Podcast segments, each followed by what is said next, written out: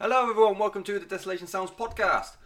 My name is Stephen Hook, and this is a podcast celebrating everything to do within the world of alternative music, be that rock, metal, punk, or even extreme metal.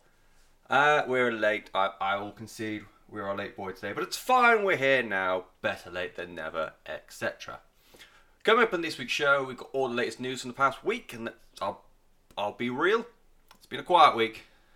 It's been a quiet week. Um, but still, all the latest news from this week, eh, Uh, as well as any new music released. There's the big question that I posted on various social medias which band should perform next with an orchestral backing? This is on the back of bands like Bring Me the Horizon, Metallica, and more recently Alter Bridge. And album reviews for this week come from King 810, Weezer, and Bring Me the Horizon. But first, the news as ever. So, odd one to start with. Nickelback bassist Mike Kroeger has said that he would love to do a Slayer's covers album. Wouldn't we all? Um, also, did I say Slayer or Slayers? I'm gonna hope I said Slayer. Um, before going, no, after he said he wants to do a Slayer's cover album, he went on to say that he, the whole band are Big Four fans. Obviously, Slayer, Metallica, Anthrax, Megadeth. Very almost forgot Megadeth. Dave would have been really pissed off. Um, yes, yeah, Nickelback are all fans of the Big Four, and he and drummer Daniel Adair like to geek out on bands such as Meshuggah, Gojira, Lamb of God, and Animals as leaders. Bit of a jump there from Meshuggah, Gojira, LOG, and then Animals as leaders, but still, this obviously struck people in various different ways because it's really cool to hate on Nickelback, and I'll be honest, I'm one of those people, despite the fact that some of the songs are absolute jams. So I kind of get why initially there were, excuse me, initially there were like um, opposement to this, saying that that'd be ridiculous idea. You can't have a band like Nickelback try and do Slayer's covers album, but Sla- Slayer, fucking hell, Nickelback kind of do have a, a heavy side to them. Um, look at songs like "Because of You." I can't remember Nickelback album co- album names. You'll have to forgive me, but because of You, Side of a Bullet. Side of a Bullet was very confrontational because it's all about um, the shooting of Dimebag Darrell. Burn It to the Ground. I'm a little bit like, I'll admit, it was a theme song for WWE Raw for a while, so I do have a soft spot for it. It's kind of like To Be Loved by Papa Roach. Some top quality music there. Um, yeah, because of You, Side of a Bullet, Burn It to the Ground. Even the last Nickelback album, Feed the Machine, had a lot of people questioning whether or not it was djent, which weird thing, a weird word to associate with Nickelback, but you know, so it's not completely daft. Um, I don't think Chad Kroeger's voice would suit. I imagine, like, which side of a bullet it was, and because of you, it was a little bit more shouty, but I don't know. I, I, I don't know. I'm keen to see how vocally the other members of the band are because, as we'll go into later on with the Weezer album, their guitarist did leads for one of the song in the latest album, and it fit that role for the song much better than Rivers Cuomo would have done. So it'll be interesting to see if Mike, Daniel, and t'other one, which I don't know because I didn't write it down, be interesting to see what they're like vocally to see if they could do it. So who knows? It's something that I don't mind waiting on, but if it came out, I would definitely listen to. I don't know what that means, but we'll leave it like that. Um, apparently, and this is again, it's a weird news week actually. Apparently, Brian Johnson has rejoined ACDC. The source for this is Terrorizer, like long-standing grindcore band who came back about. Uh, I was gonna say recently. I'm pretty sure that, that album came out 2011. So after about a 20-year break, so grindcore veterans Terrorizer posted on Instagram a caption that read we ran into Brian Johnson from ACDC um, at the airport today after a flight home, and we asked him about the rumors on him being on the new ACDC album. He said yes, and that he is sick, and, sick of denying it. So that was a cool surprise to end the tour. Um, his status with the band has kind of been up in the air after he was forced off the recent Rock or Bust tour, and doctors were telling him that if he stayed on stage, he would be risking permanent hearing loss. And so Axl Rose from Guns N' Roses filled in for him and finished off the tour. And since then, it's been heavily rumored that Rose was going to be the lead singer for the next ACDC album. So I don't know where we are with that. It's all rumors. Nothing's been confirmed.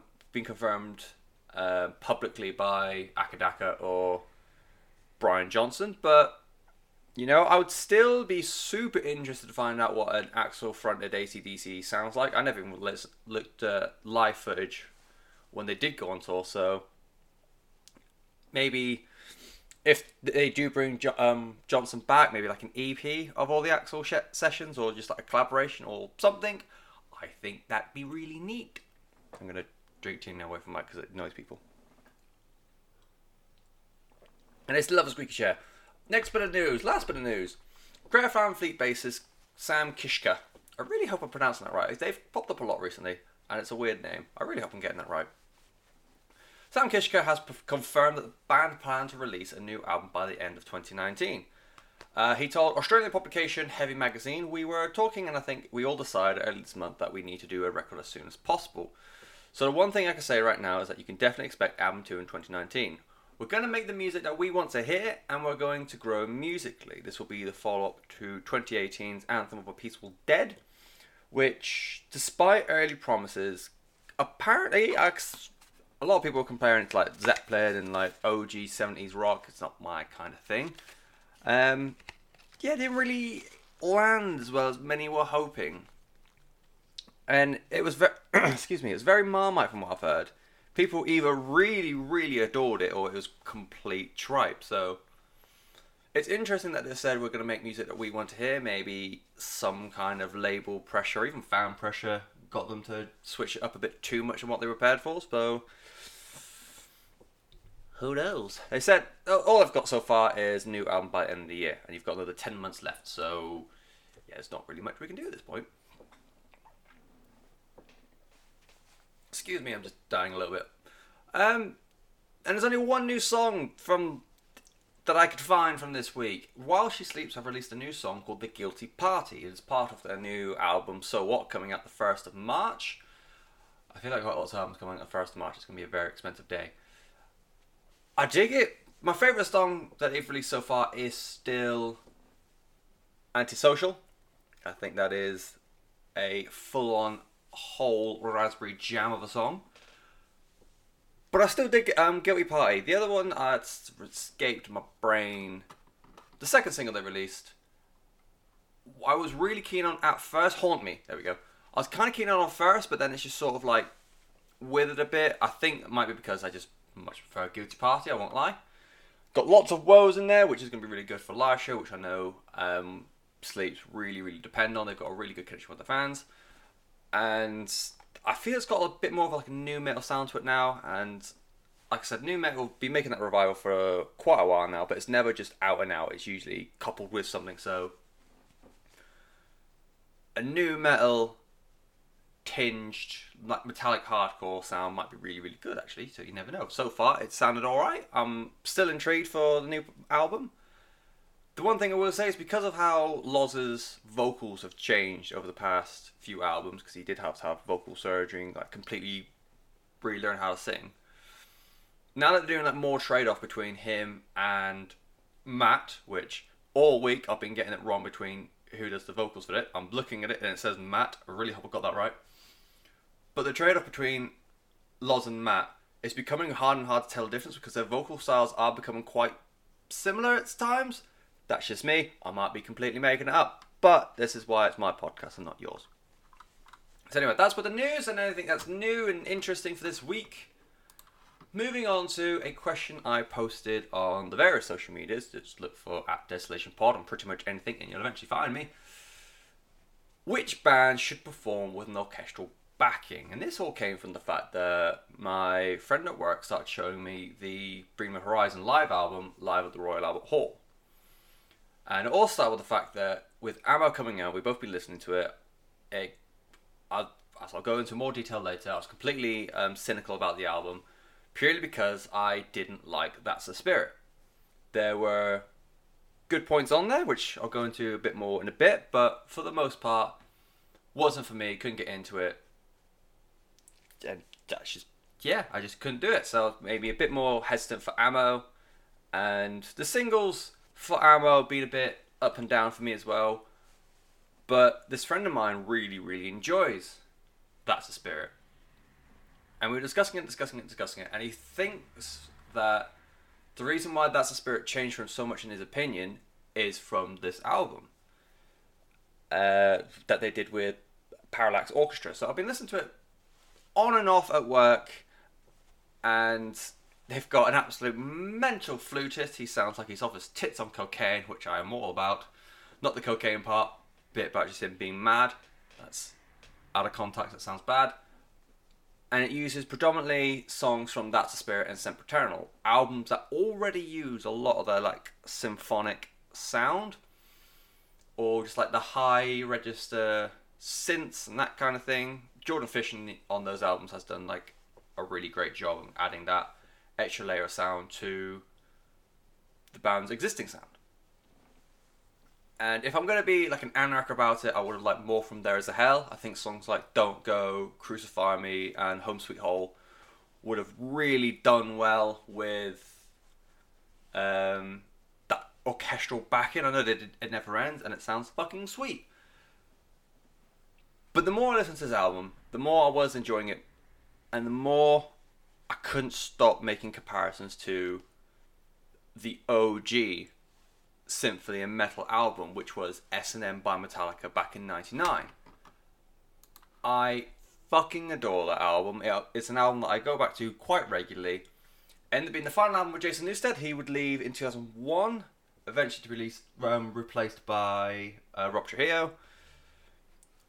And I think it's interesting because unlike That's a Spirit, which predominantly used two albums and just like a song off a third, although hearing songs like Tell Slater Not to Wash His Dick and Black and Blue with an orchestra would be fucking hilarious. Metallica used a song from every single album they released up to that point except Kill 'Em All, which I think for similar reasons. The first album production wasn't nearly as good as it was, even on song like Ride the Lightning. So they stuck to. I've watched like documentaries about it, they stuck to songs that they thought would benefit well, not just songs that are like big in their back catalogue. So, for instance, Creeping Death, one of the biggest known um, Metallica songs there are, they didn't do it.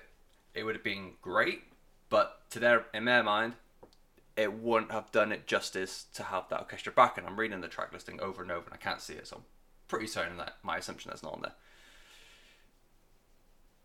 And so as far as I'm aware, they'd never. Well, I'd say as far as I'm aware, they hadn't really done any sort of crossover orchestral music before. The only time they really did was just musically.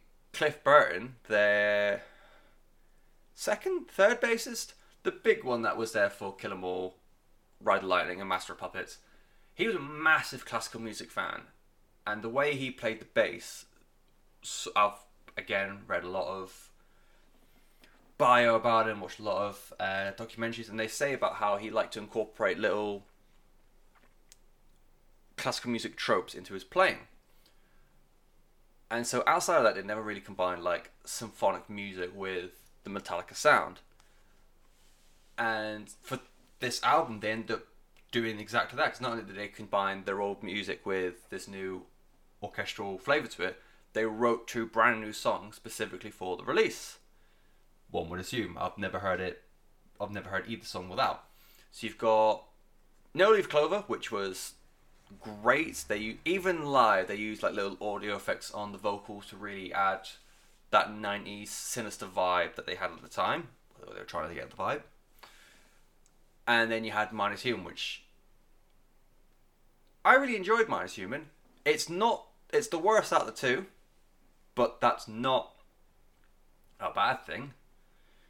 You know, you got al- um, two albums like Master of Puppets and Black Album. They are both fantastic albums, but people are always going to choose one over the other.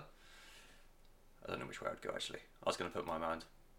Yeah, I don't know which one I'd go for. That's a story for a different day. But yeah, overall, I just fucking love this album. There's so much drama behind it. The size of the sound is so different when you have like programming as opposed to a literal orchestra to give you that like symphonic sound. Uh, some songs do it better than others. Songs like "Of Wolf Man" and "Hero of the Day" sound fucking spectacular. Especially with "Of Wolf Man," given its like lyrical content, the like sinister like werewolf kind of deal. to have that like spooky, spoopy um, orchestral and behind it, it just it just tickles my funny bone something fierce. And here today just was screaming out for some kind of like violins in the background to make it even more emotional than was before. So what does a symphonic backing actually need to do if a band chooses to do it? It needs to add that new dimension to a band's sound. It needs to excuse me. It needs to make songs sound huge. That's the entire point of classical music. It's meant to be so dramatic and big, and it's really hard to describe how to make music sound big. But once you hear, you kind of know what it is, and it gives a chance for the better end of musical performers to experiment with the songwriting, so they can collaborate that their existing sound with more orchestral stuff, like what Metallica did with No Leaf Clover and Minus Human. So in the end, I went with three options. One that kind of catered for the sound, the symphonic sound, like um, how Bring Me did, uh, using two albums that predominantly like synth heavy, and just replaced those synths with an actual orchestra. Uh, the outsider choice, I don't think anyone was expecting. Like Metallica were on some shit in the '90s, but I still don't think anyone expected them to do a symphonic metal album in the middle of it all. And then last one was when I posted up on social medias. This is the response I got. It's a fucking good response, and I've gone through and figured out why it'd be good or why it'd be bad. It won't be bad because it's great. So the catered choice, the choice that I feel like a band would do really well to not boost a sound, but accompany more than boost, if that makes sense. Um, and there were a lot of options. I've been listening like over the past few years, been getting more and more into like post black metal sounds. That was where I first looked at, and a, musician like Myrkur, who, like compared to other black metal bands, so I looked at other ones I've listened to like Oathbreaker, Møl, uh, Deafheaven. They do have that big swelling noise that does gr- that would do great with things like um, violins and a whole string section and a brass section. But with Myrkur having more folky bits already existing in her music, and she has done I think it was called Mausoleum, where it's just her recording with very minimal to almost no instruments. I think was like very very basic old Celtic string instruments or whatever it is, and having that kind of orchestral backing against Myrkur's like searing black metal, black um, post black metal sound, I thought would have done really well. I also looked at a symphonic death metal band called Fleshgod Apocalypse. Mere purely because I think watching an orchestra trying to keep up would have been fucking hysterical. Like if you ever watch the S and M DVD, them trying to keep up with songs like Battery and Master of Puppets is just beaut. And the other band I looked at was Manowar, and that's purely for like soft-hearted reasons. Manowar were the band that got me into niche parts of music and niche parts of metal. So whereas before it was Metallica, they're a heavy metal band. Guns N' Roses, they're a hard rock band. Iron Maiden, they're a heavy metal band. I got shown Manowar and I looked at them and thought, well, looked them up. I was like, power metal. What the fuck is power metal? And the song that actually got me into uh, oh, sorry, song, the album that got me into all that was Gods of War, where they themselves went full on with the symphonic elements. They'd like dipped and dabbed before, but this was a symphonic power metal album that they brought in. Sorry, tea break. So to hear, well, to hear and see the Gods of War album played in full with a full orchestra, backed on by, um, God, I can't remember his name. the fucking lead vocalist of um, Manowar. You can hold on note for like 40 seconds because he's literally a maniac. Karl Logan, Joey DeMaio. Eric Adams. Why did I forget that? I promise they are one of my favourite bands. But that's not the point. I can remember everyone else, but not him, apparently. To hear that swell of like a string section backed on by Eric Adams, which didn't forget, his voice I think that'd be pretty neat. But in the end, as you probably tell with Manowar, although probably not, I can't remember his name, I am a huge sucker for power metal. And so after, like I said, Manowar, Gods of War, got me into that power metal phase, I guess you will. And I looked at more the fact that all the other power metal bands I found didn't quite sound the same as what Gods of War was. Gods of War was a symphonic power metal album. That led me to a band that Joey DeMaio, the bassist of Manowar, was managing at the time, a band called Rhapsody of Fire. And I've been a fan of them ever since. I uh, really, I was going to say adore, but the last few albums have been kind of meh. But I just really, really enjoy Rhapsody. Um, they've already got. But I was going through their back catalogue. Songs like Holy Thunder Force, Rise from the Sea of Flames, and Unholy Warcry, especially Unholy Warcry, they already sound like they've got a pocket orchestra with them at all times. And I was going through the albums. Most of the time, they've got a violinist and a vocal choir, and that's it. But just from having those two little bits, they make their sound so so fucking huge. And to give them that symphonic backing would just be fucking great, or that a literal symphonic backing instead of on a keyboard and programmed. Because they are a band that like to tell stories in the music, they've had various sagas over multiple albums. So, um, first five six albums, it was the Emerald Sword, then it was a Dark Secret, and now with the new album coming out uh, next month, I think. No, this month. Shit. With the new album coming out next month, it's going to be start of what they're calling the oh fuck Nephilim's Empire Saga. Nephilim. Nephilim? Nephilim. Nephilim. That saga. They like to they like to have concept across a stretch of many, many, many albums. Cause and that's what they do. And to have the to have the orchestral backing would give those albums and those stories the best platform to be told. And on a more per- personal note, their star, even in my eyes, their star has declined over the past few years. They've lost um, Fabio Lione, Luca Turilli, and Alex Holzwarth, the lead vocalist, lead guitarist, and drummer, respectively, over the past few years. And the guys they brought in aren't bad. I think with the latest song from the Eighth Mountain, well, coming in a couple of weeks, I really enjoyed it. It's in Fury. I really enjoyed it. In fact, ironically enough, I think the work, the part that let down the album the most was maybe even the keyboards, and that's from Alex Staropoli. He's been in the band since day one, so they've got a completely new cast outside him,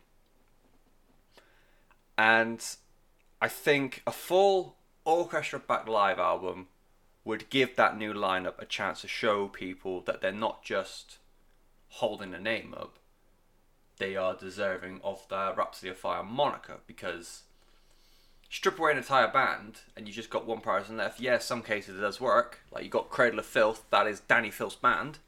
Same with Guns N' Roses. Inevitably, that's always going to be Axl Rose's band. But they are key, iconic frontmen that you always recognise. Guaranteed, the most casual Rhapsody of Fire um, fan will probably recognise Lione Turilli more than they'll um, recognise Staropoli. It's the classic case of the singer and the guitarist always gets more girls than the keyboardist. It sucks, but life sucks. Get on with it. So yeah, that'd be choice number one for me. Um, as more catered sound to like bolster what they already have. The outsider choice, of the Metallica choice, for me would be, again, gotta play to my heartstrings here, Frank Carter and the Rattlesnakes. They're somewhere, exists a show around 2009.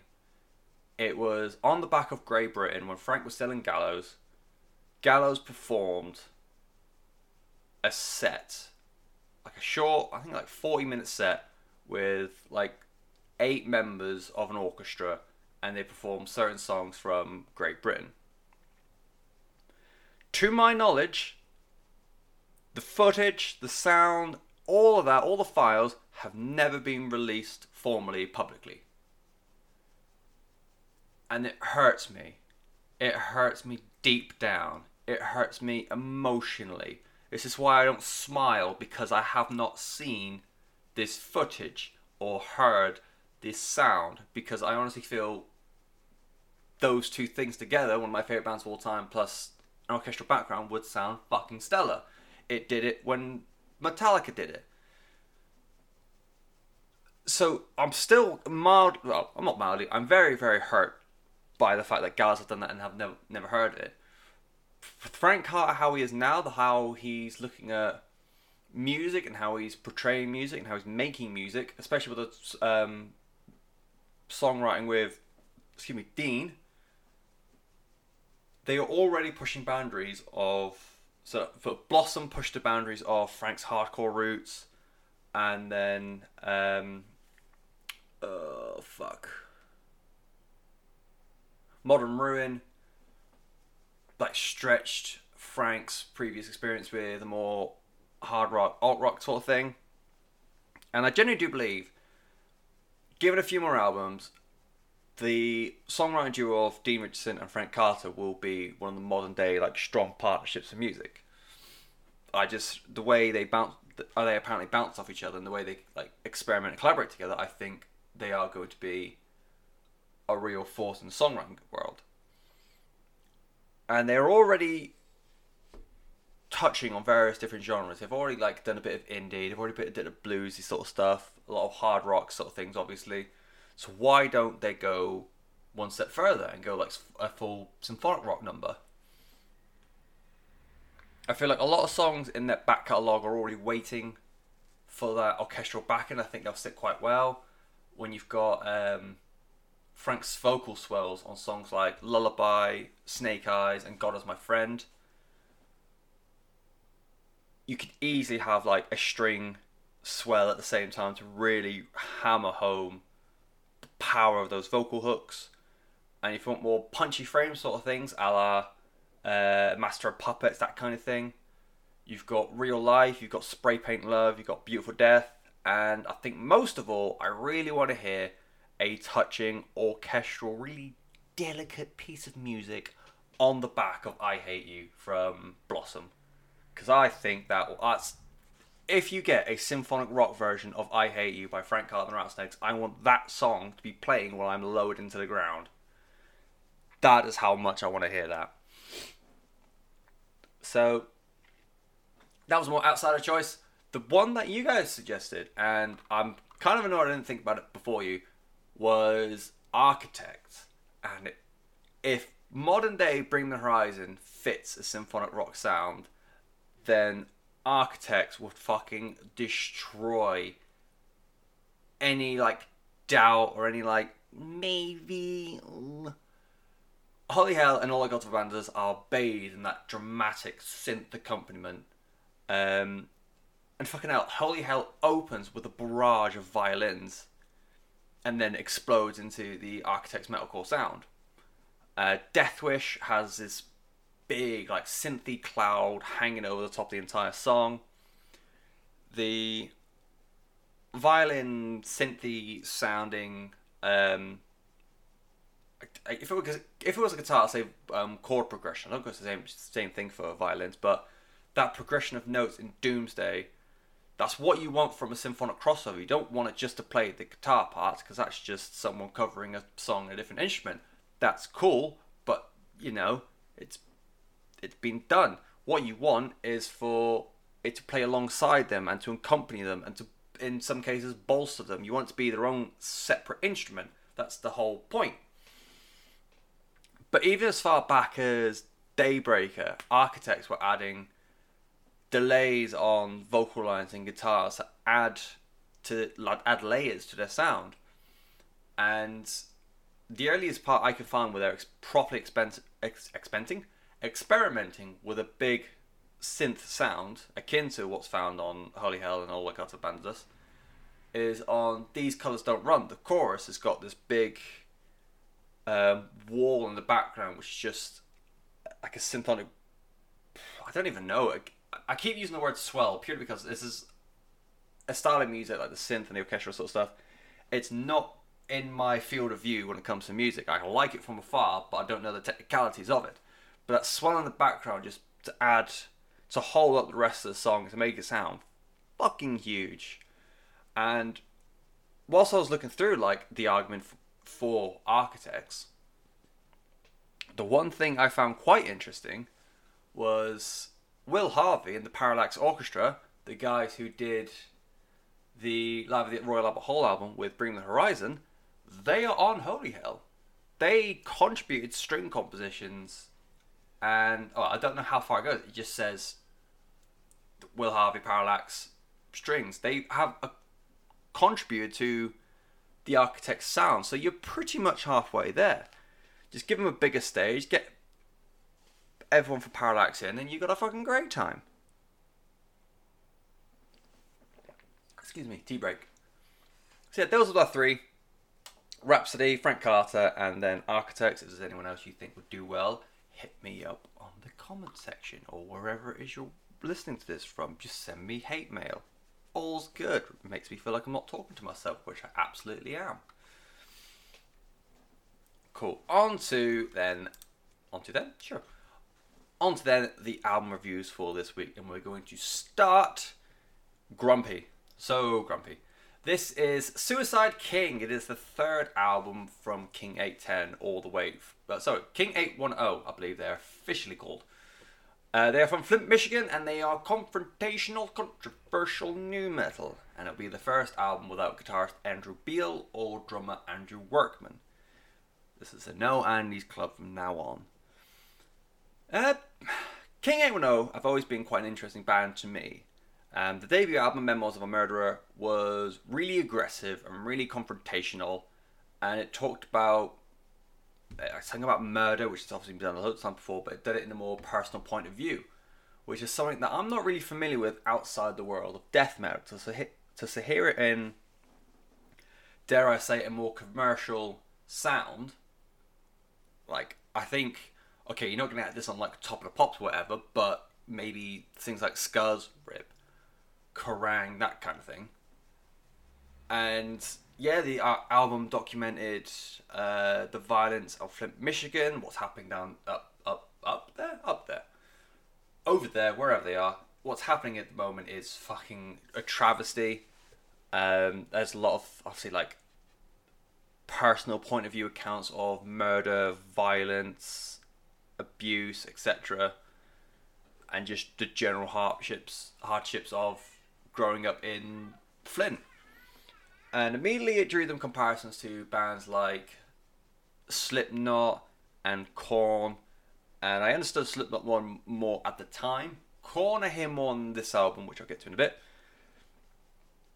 And to me, like someone made a very good point, it can be quite dangerous to be associated with these kind of bands on your first album because with the internet being the way it is, and with metal fans being the way they are, it they are it can be the cynicism creeping in of maybe they are being pushed by the label and not because they're actually any good.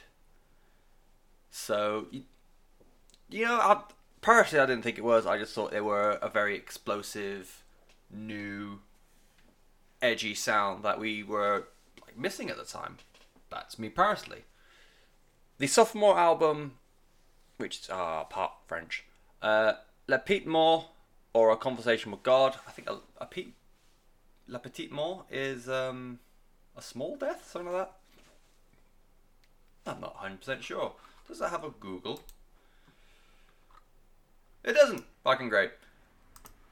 So, yeah, with um, Conversation with God, I won't do the French part. Musically, they expanded so much more, and I really enjoyed this album musically. There's a lot more intimate hip hop influences in there. You've got a song like I Ain't Going Back Again, which is a very dark, broody, gothic, doom rap kind of song. And there's this really haunting synth on the chorus to Alpha and Omega. Um, again, with the, as I was saying before, with the Frank Carter thing, the vocal swells that um, I was gonna say Pete Gunn then, but I thought no, that's that's that's fucking wrong. David Gunn, the execution has an Alpha and Omega, and you've got this like almost synth cross with an like an old school church organ just in the background to really bolster his line because he's not the strongest um, vocalist there is. He does like the grunty, angry stuff well. But you know what I mean? It's just the bigger notes he struggles with. So I have that in the background does exactly what symphonic music's meant to do. Just gives it a bit of balls. But yet musically, I enjoyed Conversation with God. Lyrically, it was so repetitive. Everything, everything was guns or flint. And admittedly, Flint, Michigan is no picnic. If there's ever a charity case or like a charity cause that pops up and you like want to donate money to or whatever, anything to do with Flint, Michigan is the way to go because obviously amongst other charities, of course, but they're apparently their own government's poisoning their water supply. They've had no clean running water. I think we're going on years now. It's been that long. They are just. I think Michigan in general is really struggling. I've heard bad stories about Detroit as well, but Flint is one of like you can list it on the number of cities that have just been forgotten by upper government, and it sounds fucking horrific there and I couldn't understand why. I never really pay attention to this album's lyric unless it really, really takes me in. And I've listened to lots of albums that I've got that all centre around one theme. That's the whole point of albums; they have themes around them. And I couldn't understand why this whole thing about guns and Flint, Michigan was annoying me compared to out like pop punk albums where all this thing about is the girl from leaving them or this shitty hometown or whatever. And then the Riot Act podcast, who do what I do so much better, made a fucking great point. If you use, you use Love an example. Lots of bands, like I said, talk about love. A lot of pop punk bands do it, uh, emo do it, even metal bands do it. Everyone sings songs about love. But that's because love as a concept is more wider known, or more widely known, and more widely understood it's more relatable. There's more like lyrically. If you're on the other side and you're writing songs about love, there's more to work with because there's so many different angles and things that are happening around it. Whereas Guns and Flint, Michigan, they're so much more niche.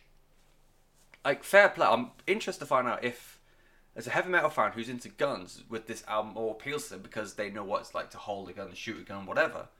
And for people who are have spent time in Flint, Michigan, is it better? Is this is King 810 good to them because they understand more about what they're referencing. You know what I mean? It's like with all this song, like Wonder Years, for example, they've got like the Greatest Generation is all about um, ex girlfriends, depression, hometown, and on various different levels, it's so much more relatable, and you can understand what they're going through and what it or what they're talking about, as opposed to a white boy from the middle of England, I don't have a fucking clue how a gun works or what it's like to beat the shit out of someone or to not have running water. Cis white male patriarchy for the win, yo.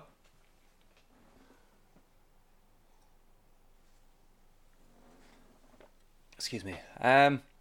So yeah, I probably should edit out tea breaks, but fuck you. Where does that leave us with Suicide King then? So the album opens with a song that sounds like a good Mushroomhead song, which still makes it shit because it's Mushroomhead.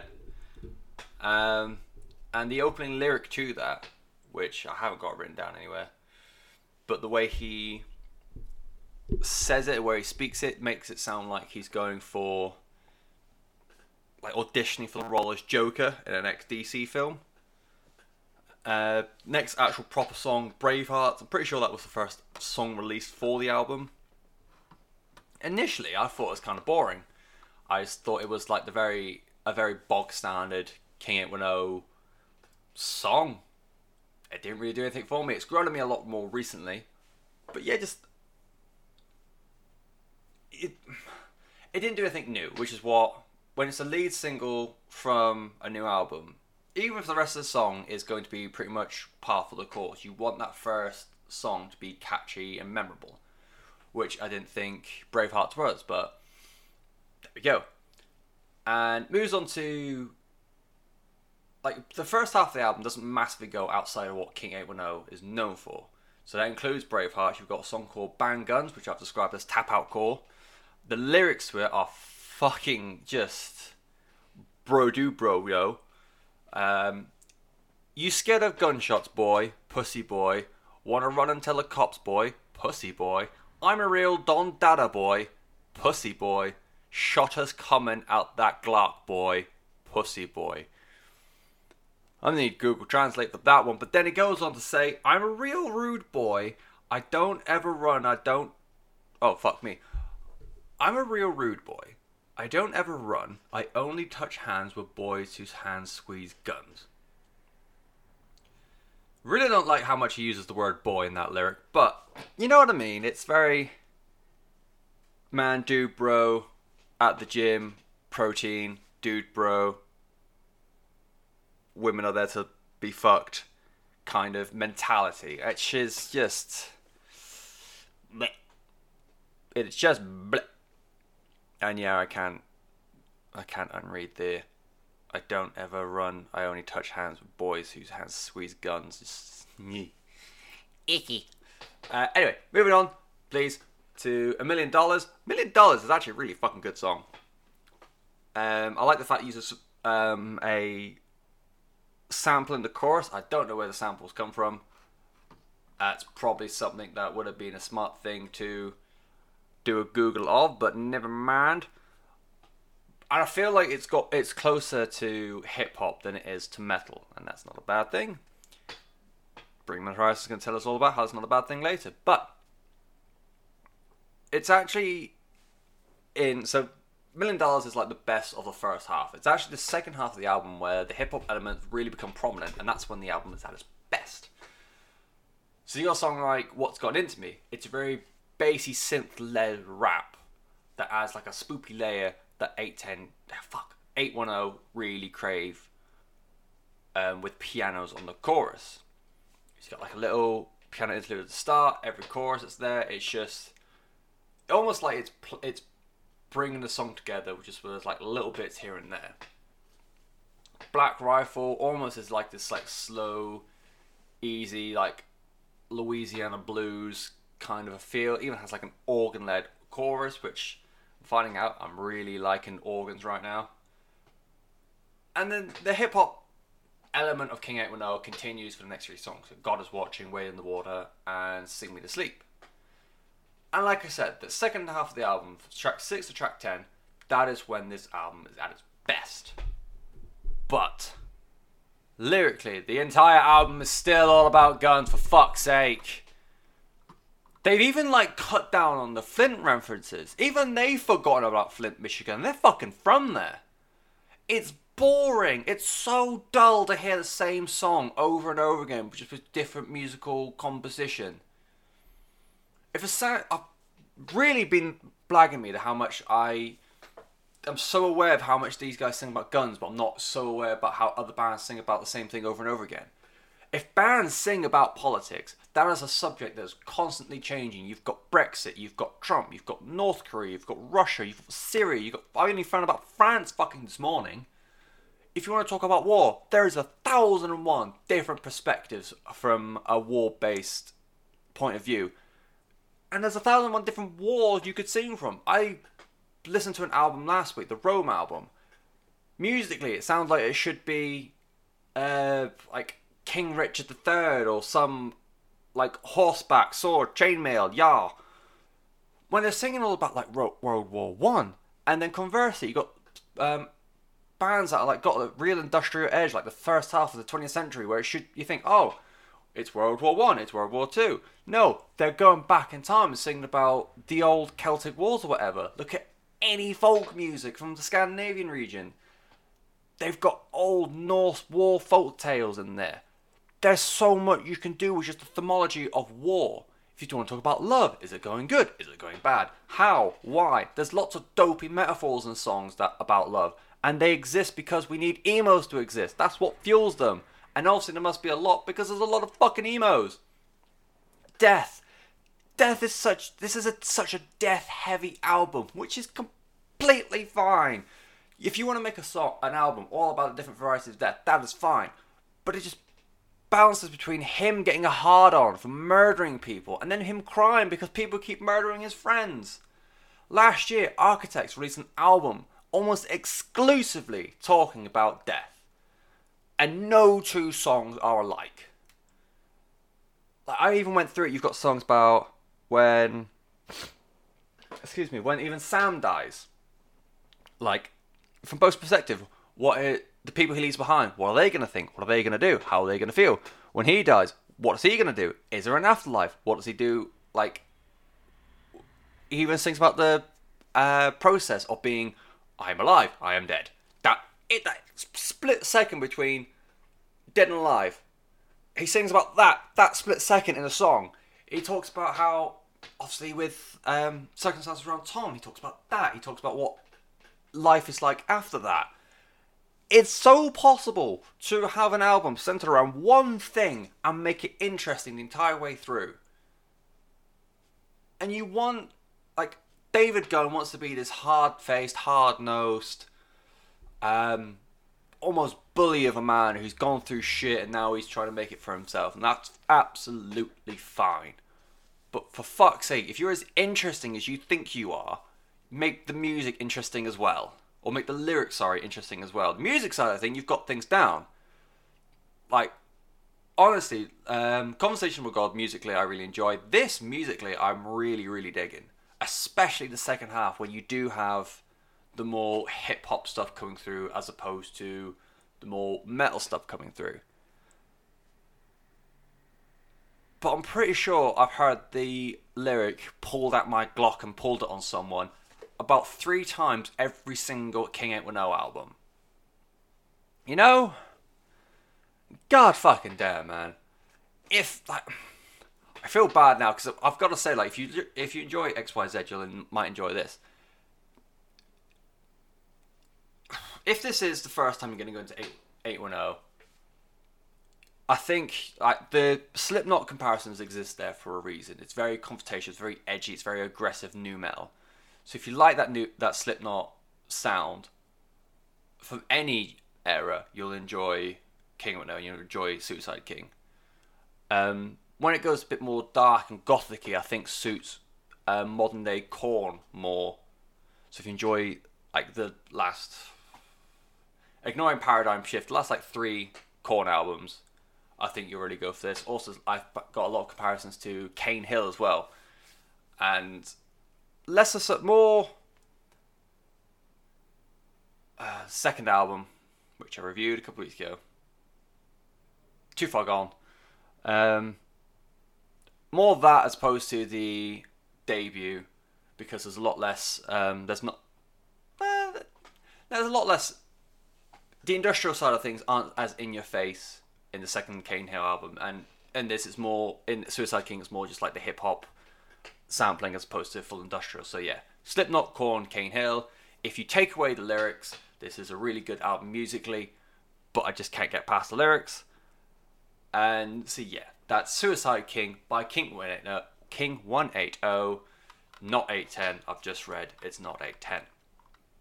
Moving on to something completely fucking different. It is the surprise release, the surprise 12th release, if you can believe it. I know I can't. For LA Power Pop veterans and legends, Weezer. It is another one of their self titled albums. This one is being dubbed the Teal album. And it is an album comprising of various cover songs, mostly from the 70s and 80s, with a couple of 60s and one no scrubs. Um, literally, all that came with this album was a Facebook post saying, Surprise, guess we just dropped a new album? No, it's not the Black Album, that's still coming on March the 1st. Here's the Teal album to hold you over until then. And I think it's safe to say Weezer have fully embraced their memeage over the past few years. You know, um, it started with the internet's desire for Weezer to cover Africa by Toto. Fucking who knows why, but you know, it's played in Bierkeller a lot. And from there, it's apparently fucking spiraled to now Weezer sort of like going into business for themselves and now making a full covers album. Like fuck knows if this was meant to happen or not. but like, there's been two sides of the coin: people praising and people criticizing how self-aware it is in their own status in the modern meme world. And personally, I can't decide if Weezer have been very clever or Weezer have been very dull to choose the songs that they have. Because a lot of these songs cater to the iconic Weezer sound. And, you know, covers albums are hard. Do you rearrange a song to fit your sound? To completely, like, rewrite it so that it fits you more than does them? Or do you honor the original and just put your, um, keys and your distortion or whatever over the top of the original notes and original tablature. And I think this has gone. For the bulk of the album, I think they are honoring honoring the original more. But I, again, like I said, I think it just suits the Weezer sound more. So you got songs like "Everybody Wants to Rule the World," "Happy Together," "Mr. Blue Sky," if you gave, if you sat someone down who'd never listened to Weezer before and just put them in a room and played ten songs and put this these three songs in there, no one would be able to tell you that they weren't originally Weezer song Weezer songs. Like without context, people, I honestly think people would think they're just normal Weezer songs compared to the rest of the back catalogue. Songs like um, Africa, Take on Me, Stand by Me, they really, really suit Rivers Cuomo vocally. Uh, he hasn't lost a fucking step, has he? He does look old as fucking balls on the cover. And he's the only person I know who, if you take off his glasses, he actually looks older. But he, him vocally, he's just, he sounds exactly the same as he does when they started in the 90s. And when I was alluding to before, when I said about um, the guitar stepping in for a song, they got um, they did a cover of Paranoid by Black Sabbath, and they got the guitarist Brian Bellin to do the vocals, and he fucking nails it. Like he's got the Ozzy cowl down to an absolute T, um, and the whole song has such a fucking sweet guitar tone. It's so crunchy. It's so um, just really hammers home the song. Like just for the guitar tone alone, I love that song, and that might just be the essence of Black Sabbath, what made them popular in the first place. But who knows? With everyone going nuclear for Africa, the song, not the country. Like it's it was a song that got played in nightclubs a lot. It's one play. It's played at Bierkellers throughout the country pretty much every night, and people know all the words. I have a friend who can't stand the song.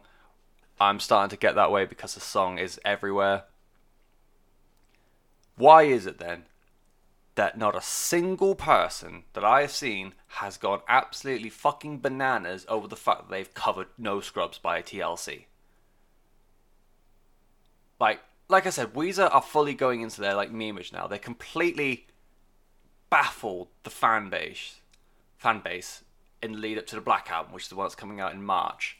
Um, the album cover for the Black album they're all donned in leather dominatrix albums, uh, lo- uh, dominatrix suits. No one has flinched at this. No one has flinched at the um, leather suits. No one has flinched at no scrubs.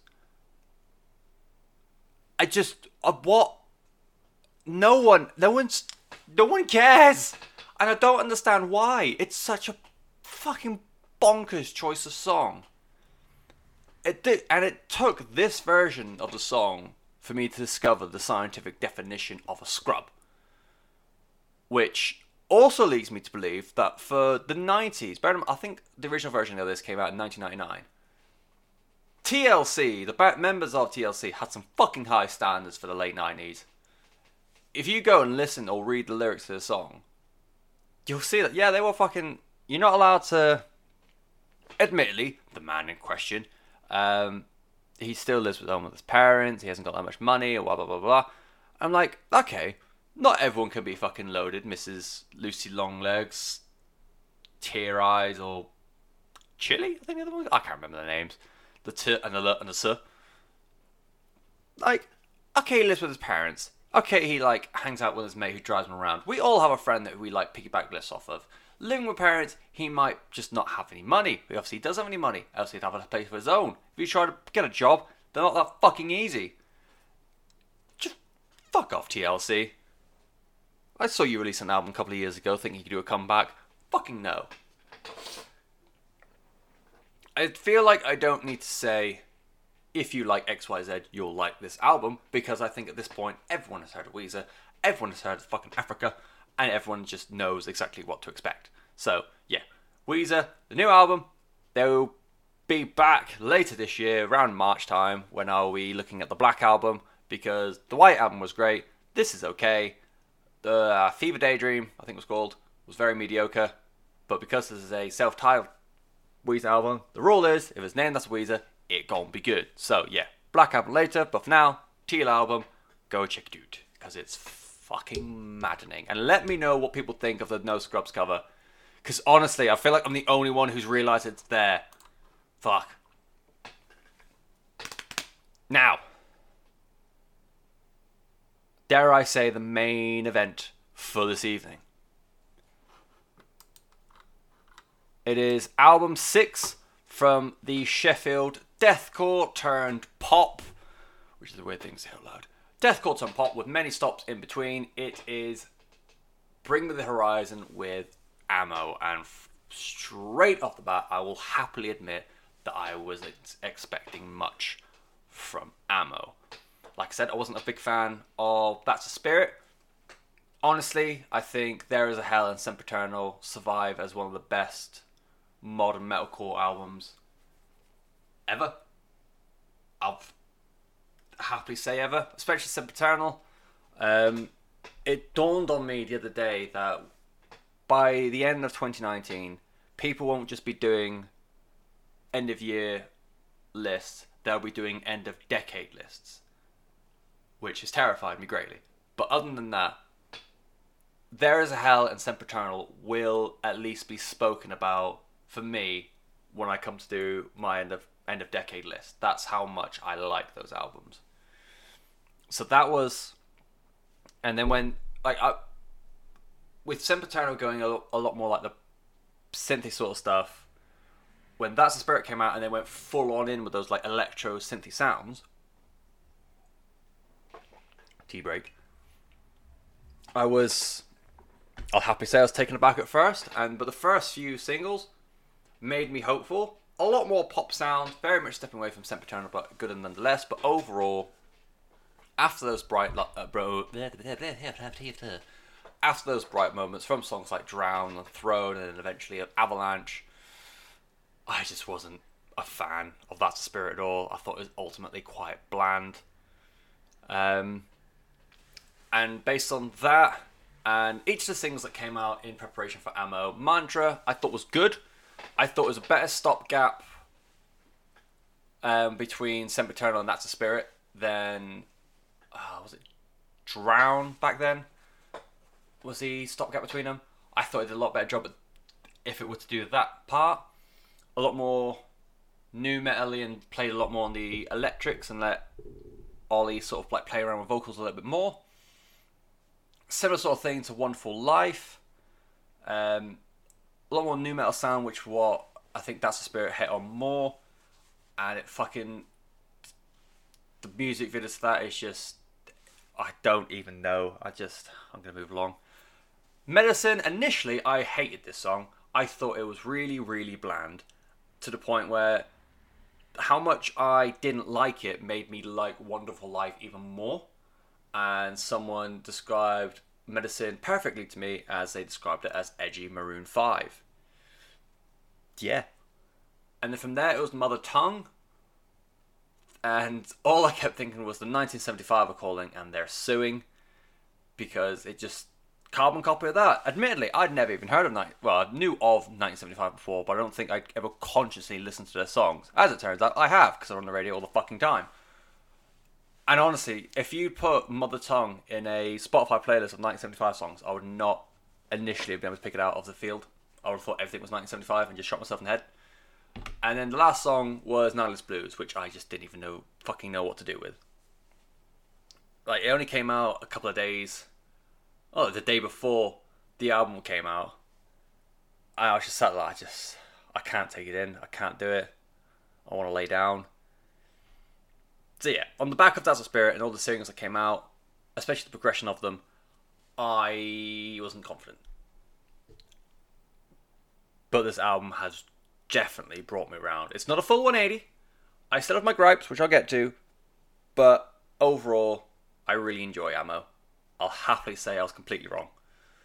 Um, Mantra is still a really, really strong song. I think vocally, Oli Sykes is at his best on this song. It is a great bridge between. Honestly, I think it fits more at home on That's a Spirit because that gap between Sempiternal and That's a Spirit, I think this would have done a lot better job instead of throwing people straight in the deep end. Um, but yeah, Oli gets a chance to do his more singing kind of vocal, um, like singing vocals in the choruses. He can still have that like rumble at his throat. He's got a scream there as well. I think this is very much an Oli song. I am now completely sold on Nihilist Blues. It is a massive electro pop song, and the drop rivals any breakdown Bring Me have ever done. And I can already picture it in nightclubs, um, soundtracking the exchange of the clap and ketamine. I think it's a fucking wonderful song. I'll happily say it's completely wrong about Nihilist Blues. Um, annoyingly, someone pointed out how much In the Dark sounds like 21 Pilots, and I think that's completely spot on, which is even more surprising the fact that I really like In the Dark, and I thought the last 21 Pilots song was utter crap. Weirdly enough, The Wonderful Life has really gone down for me. I now think it's one of the weaker songs. It feels like it could be again more home on the lesser end of That's a Spirit. Um, and yeah, I just I don't know what it is. Like I've had I've said about it to friends at work, and I can't put my finger on why it is, but I just thought it's kind of bland now. Um, it does make me it makes me so erect knowing that when this inevitably gets played in the nightclub, it's like, hey guys, this is the edgy song, woo, rock music. It makes me happy that nightclubs will now indirectly be putting Dani Filth on the stereo, and at the middle of the song where everyone's bopping along, you're gonna have this full-on black metal shriek of Dani Filth soundtracking the biggest nightclubs. And yeah, I'll happily say I can't wait for that. I might peruse nightclubs just to wait for this moment and then go home again. I will need a lot of money to do it and a lot of patience, but it will be done. And where Wonderful Life has gone down, Medicine has shot up.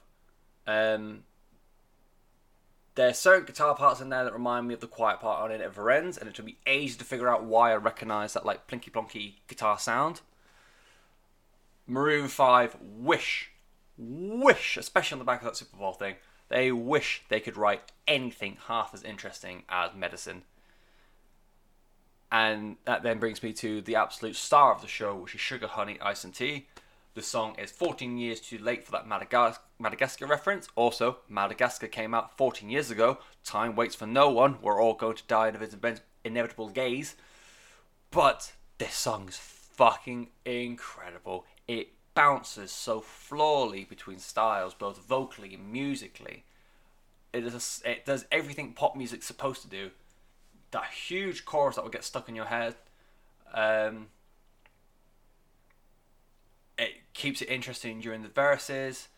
It has like a lot more of a rocky verse to it, and then it is a full-on sampled or auto-tuned or vocal play in the chorus. I fucking adore that song. Um, and the bit that got me most interested was the last song on the album, uh, which is I don't know what to say. For whatever reason, this song doesn't stick in my head at all. Like, I don't know why, but when it gets when the album gets to heavy metal, as soon as that song finishes, I cut off. I don't know why, but it just happens. But I think it's really interesting the fact that with the work they've done with um, Parallax for the um, live at the Royal Albert Hall show, and I've just realised that they are in this, but never mind. Well, the work that they did with Parallax, it's now influenced. I don't know what to say, and the fact that in I've just reading the additional personnel now, it's got Parallax Orchestra as like an orchestra part at the bottom. It makes sense that the work they did with for and the Royal Albert Hall show for collaborating their old songs with the new symphonic sound, which has gone on before, they've now written a song specifically for that purpose. So I don't know what to say. To me, is the Bring Me Horizon version of Minus Human, or um, fuck. No leaf clover. It's gonna no holds barred. That's complete. That's something completely different. That's the wrestling getting out. Yeah, no leaf clover or minus human. There's like the comparative song, um, written wise. If that makes sense. I kind of butchered that um, sentence there, but I lost my train of thought, and I forgot what the song was called. It happens a lot. I forget things. I'm dumb. The reason why it's not a complete 180, in my opinion, is a lot of the lyrics on this album are completely fucking dog shit. Like, heavy metal, I'll happily say, it's fucking annoyingly catchy. Me and my, uh, a friend of mine at work listened to it at work, and we it got stuck in our head for the entire shift, and was all we could like mumble to each other for about four hours. It is, in it's great. It's a good song. It's annoying how catchy it is, and it's trying to be ultra metal with him having a go at the people who think it's shit that they're not a hashtag metal band anymore. But lyrically, it's so paper thin, it's so tacky, and it's so plastic. Like, because a kid on the gram in a Black Dahlia tank says it ain't heavy metal, and that's alright.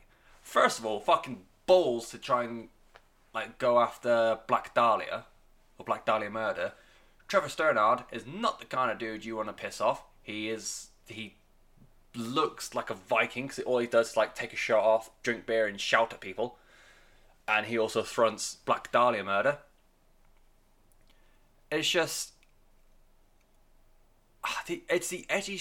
You want an edgy song against fans and the critics who have like kind of gone after you and gone after your sound. You've got that in why you got to keep me when I'm down like because lyrically that song antagonizes those who've tried to get in the way of Oli Sykes' personal life. That song fucking slams. It's really good. The lyrics in it are really good. This is just fucking shit. The random bit of Portuguese and mother tongue to try and sound interesting. Fuck off, mate. You are some muppet from Sheffield. You are not like. If you had a whole song in Portuguese, fair enough. The fact that your album name is Portuguese, kind of annoying, but I'll allow it. To random put in Oh, what is it? What is it? So, um, is it "Don't Try and Love Me, Fala amo"? Which, whatever it is, um, I ended up looking it up. Um, Fala amo, well, amo means love. Oops. Fala amo means to talk about love. Oh, that was it. So don't say you love me, Fala amo. So Fala amo means to talk about love. So the lyrics basically don't say you love me when you're trying to talk about love, which my puny, forever alone brain can't wrap my head around. But weird noises. It just, it's just, it's just shit, isn't it? It's just a bit shit. And as much as I enjoy medicine, as much as that song has grown on me over the past uh, few weeks listening, some people are a lot like clouds, you know, because life is so much brighter when they go. Garen fucking Teed. That lyric is somewhere swimming around on Instagram next to a picture of a minion. And it's being shared and exchanged by mums. I'm fully expecting my mum to like post that on Instagram imminently. eminently. And you think this is the same guy who lyrically wrote, Go to hell for heaven's sake, it never ends, don't go, crucify me, can you feel my heart? realize a lot of those songs from There Is a Hell. There Is Hell's really good, don't you know? But my fucking god, he's so much better than this. Why are lyrics this week so shitting on me? I don't like it. Either way, like I said, I really enjoyed amo. If you can ignore the shitty lyrics, that um, I made a big fuss of them. there are a lot of good lyrics in this album. I have to say, um, it's just like, and like I said, even the sh- when they're really shit like heavy metal, that song will ingrain yourself like a fucking worm inside, just constantly over and over again until you inevitably die. And that's a great thing. Or as you would say, that's alright. I miss my cue. If you enjoy, I feel like everyone at this point has heard amo. It's just reached number one on Billboard, I think they said. Something mad like that. I can't. No, it's not this anyway. Anyway, it's gone number one somewhere very, very important. I remember that. I think it's the UK number one, I want to say. Fuck it. I think that everyone at this point has heard it. Everyone at this point has at least heard that's the spirit. But if you do need any comparisons, because it is a massive difference to what they used to do, modern day, oh fucking hell, modern day Linkin Park, modern day Shikari. I even going to compare this to Charli XCX because her that last album, which it had Boom Clap on it, I can't remember what it's called. Yup. It was super electro poppy and it had a lot of rock bits in, which is what amo is. It's super electro poppy with some rock bits in. I think there's a bit of a like crossover there. So yeah, Linkin Park, Shikari, Charli XCX.